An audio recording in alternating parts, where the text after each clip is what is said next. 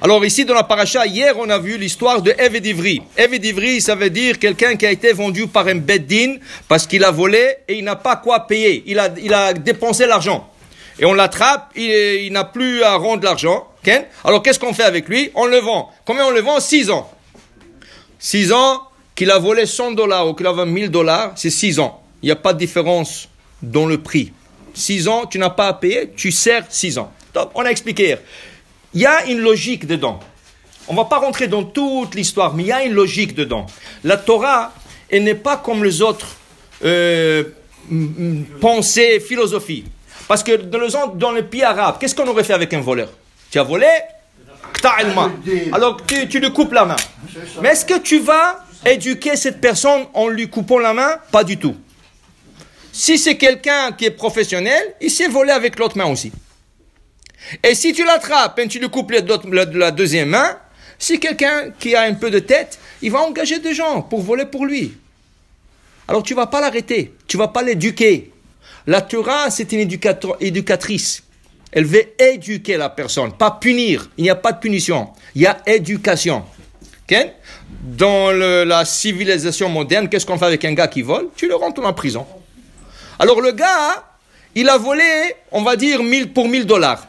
Il rentre dans la prison, on le met dans une cellule, et là-bas, c'est des gars de 100 000 dollars et 200 000 dollars qui ont volé. Alors là-bas, il s'assoit avec eux 6 mois, 1 an, et il apprend comment faire des grands coups. Et là, il a passé toute une école. Tu l'as bien éduqué. D'un petit voleur, il est devenu professionnel. C'est pas du tout ça. La Torah ne veut pas ça. Le sens de la Torah, pourquoi on le vend à quelqu'un 6, ans? Pourquoi on le dit 6 ans? Pourquoi pas 5 ans?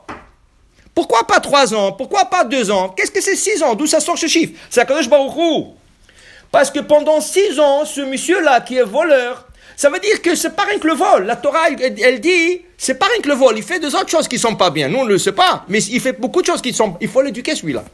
Comment tu l'éduques? Tu le rentres dans une maison juive. Et il va être comme un esclave. Mais c'est pas un esclave, pas du tout. Il doit servir son patron, lui emmener un verre de thé, lui emmener le téphilim. Mais il y a beaucoup de choses qui n'a pas, le patron n'a pas le droit de l'exiger. Par exemple, le patron n'a pas le droit de lui dire, hé, attache-moi le soulier. C'est pas ton esclave, c'est ton esclave, mais c'est pas ton, son, c'est pas, il faut que c'est, il faut garder la dignité de cette personne. Tu as un oreiller à la maison, et lui n'a pas d'oreiller. Tu dois lui donner à lui. Tu comprends? Qu'est-ce qu'il voit? Il dit Derachea darchenoam. La Torah, c'est la douceur. La Torah, il, vient de comprendre maintenant que la Torah, c'est pas pour le punir, c'est pour l'éduquer. Écoute-moi ça. Quand quelqu'un rentre en prison, qui c'est qui s'occupe de sa femme et ses enfants? Personne. Même si la femme dit, c'est le seul qui travaillait. Ça ne nous regarde pas, madame. Va travailler, va te débrouiller. Dans la Torah, non. Dans la paracha aujourd'hui, quand quelqu'un est vendu comme esclave, le patron qui l'a acheté, il doit prendre sa femme et ses enfants à charge. Il doit leur payer à manger. Il doit leur payer les loyers. Il doit payer les enfants, le, le col des enfants. Même si c'est 10, dollars, 10 000 dollars par an, il doit payer tout ça. Mais moi, je n'ai pas acheté la femme. Non, monsieur, tu as acheté l'esclave, c'est pas un esclave. Tu as acheté la famille. Parce qu'il faut corriger maintenant toute la famille. Et le Shabbat, tu vas les inviter tous à table. Oui, lui, il va servir le manger. Il va aller à la cuisine, il va sortir le poisson, le poulet, le, tout ce qu'il faut. Oui. Mais il va s'asseoir avec toi à table. Il va chanter qui est Shmera Shabbat avec toi à table. Tu vas l'éduquer. Qu'est-ce que c'est Shabbat? C'est un monsieur qui ne connaît pas le Shabbat s'il a volé. Il ne connaît pas le Shabbat. Il ne connaît pas beaucoup de lois. Six ans. Une école de six ans. Qu'est-ce qui va arriver à la fin de six ans? La Torah dit attention maintenant. Il a travaillé pour toi gratuitement. Il a rien payé sa dette. Maintenant, dans Parashat Re'e, la Torah va dire Tu l'envoies pas main vide. Tu dois lui donner de tout ce que tu possèdes. Tu as un troupeau? Donne-lui quelques moutons. Tu as des vaches? Donne-lui une vache pour qu'il aura de lait pour ses enfants. Tu as des vignes? Donne-lui des raisins pour faire le vin pour toute l'année. Tu l'envoies pas en main vide. Tu dois, pourquoi? Parce que s'il va commencer la vie de zéro, il va retomber encore. Il va dire, je n'ai pas à nourrir les gens, il va retomber. Si tu lui donnes avec quoi commencer une nouvelle vie, après six ans, tout ce qu'il a vu, il est fasciné. Ça y est, je vole plus. Ça y est, je, je, je, garde, je garde le Shabbat. Maintenant, j'ai un peu d'argent. Et Bezrat Hashem, on commence une nouvelle page dans la vie. Ça, c'est le sens de Eve et d'Ivry. Ce n'est pas une punition, c'est une éducation. Là, il faut comprendre la deuxième partie de ça. Vechimkor ishet bitol. Un père, il prend sa petite fille, il la vend comme servante. Il la vend comme servante. Il va quelqu'un, il a besoin de l'argent, il a besoin d'argent. Il dit à quelqu'un, euh, tu vas acheter ma fille pour, euh, pour, elle va travailler chez toi? Comment tu veux? Donne-moi 1000 dollars, 2000 dollars, il s'arrange au prix. Le père, il prend l'argent. Et la fille, chez Shanim, 6 ans, elle va travailler. Mais elle, elle n'a pas de problème. D'abord, elle est mineure. Elle est mineure. Elle n'a pas volé, comme le premier cas. Elle n'a pas volé. Comment la Torah peut donner un droit à un père de vendre sa fille? Ça, c'est dans le pays arabe, ça se fait.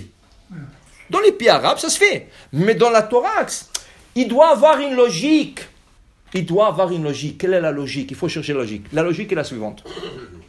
La Torah le dit cette semaine. Le patron a acheté cette fille. Elle travaille chez lui. Qu'est-ce que la Torah dit? Eh, toi tu es jeune. Un patron qui est jeune. S'il est jeune. Donc quand le... Écoute, cette fille, tu l'as achetée, mais occupe-toi d'elle. Tu sais que c'est quoi la meilleure manière de s'occuper d'elle? Quelle est la meilleure manière de s'occuper d'un pauvre? Pas lui donner la tzedaka, lui donner un travail. Un métier. Un métier pour qu'il gagne son, son argent. Tu as acheté cette fille, son père l'a vendue parce qu'il avait besoin d'argent. Ça veut dire que dans sa maison, elle est, elle est pauvre, ils n'ont pas d'argent, c'est pour ça qu'elle a été vendue. Écoute-moi, tu veux bien faire, il faut que tu te maries avec la fille. La Torah dit, tu prends cette fille, tu te maries avec elle. Tu dis, ah non, non, non, écoute-moi, euh, elle a 10 ans et moi, euh, moi je suis, je suis pas, je suis pas intéressé. Ça ne m'intéresse pas d'abord. Et la Torah dit, Ve'im libno adenna. Tu as un fils, un jeune garçon, marie-le avec elle. Ok? Cette fille, tu la prends, tu maries avec ton fils. Maintenant, regarde. La Torah dit, je prends en considération que tu as payé pour cette fille. Tu as payé de l'argent pour son père. Normalement, quand un couple se marie, couple se marie, le hatan, il doit donner de l'argent à la fille. Aujourd'hui, il ne sait plus de l'argent, mais à, l'époque de la Torah, on ne donnait pas le bague, on donnait de l'argent. Mais aujourd'hui, il donne une bague. C'est, ça a tourné un peu. Mais à l'époque, c'était de l'argent. La Torah dit, tu n'as plus besoin de payer l'argent de la, de la, du mariage. L'argent que tu as payé à son père, la Torah te dit, moi je le considère comme l'argent de mariage. Rien que dis-lui la phrase, L'argent que j'ai payé à ton père, arrête me li bekesef Ok? Tu comprends maintenant qu'est-ce que veut la Torah? La Torah, c'est pas qu'elle a donné le droit à un père de vendre sa fille comme servante, c'est pas ça du tout. La Torah voulait s'occuper de ce titre. Elle grandit dans une maison démunie, de gens qui n'ont pas. Alors qu'est-ce qu'on va faire? La Torah dit, vends-la. Mais pourquoi vends-la? Parce que moi je vais parler au patron qui la marie. Ou lui, ou son garçon. Tu comprends? Alors c'est pas une loi archaïque ou une loi eh, primitive. C'est une loi tout à fait logique pour donner et encourager le pauvre. Et voilà que sa fille. Alors, Imlo, et s'il dit ni lui, ni sa fille. Ni lui, sa fille, écoute-moi bien maintenant. Tu vas aider à libérer cette fille. Tu vas l'aider. Comment Rachi explique. Rachi explique comment il va aider à, libérer cette fille. Combien tu l'as acheté cette fille? On va dire. Rachi donne un exemple. 600 dollars. Tu as acheté pour 600 dollars. Combien elle a travaillé pour toi? Elle a travaillé deux ans. Ça veut dire qu'elle a payé déjà 200 dollars. Tu ne peux pas dire, toi, je la garde jusqu'à la fin. Non, non, non. Tu vas aider à cette fille de sortir. Parce que tu ne veux pas la marier, toi. Tu ne veux pas la donner à ton fils. Dans ce cas, je ne l'ai pas donné pour cette raison. Oui, tu as payé et tu as droit. Mais, d'autre part, tu dois aider à cette fille maintenant de sortir. Laisse-lui faire sa vie. alors elle te doit, et te doit, le père ou quelqu'un veut te payer.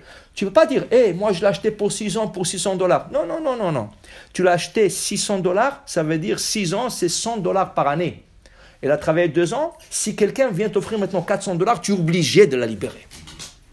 Ça veut dire que la Torah, dans le cas que ça n'a pas marché, la Torah veut la libération de cette fille. Pour dire, c'est ça qu'on dit. Nitivotea, shalom.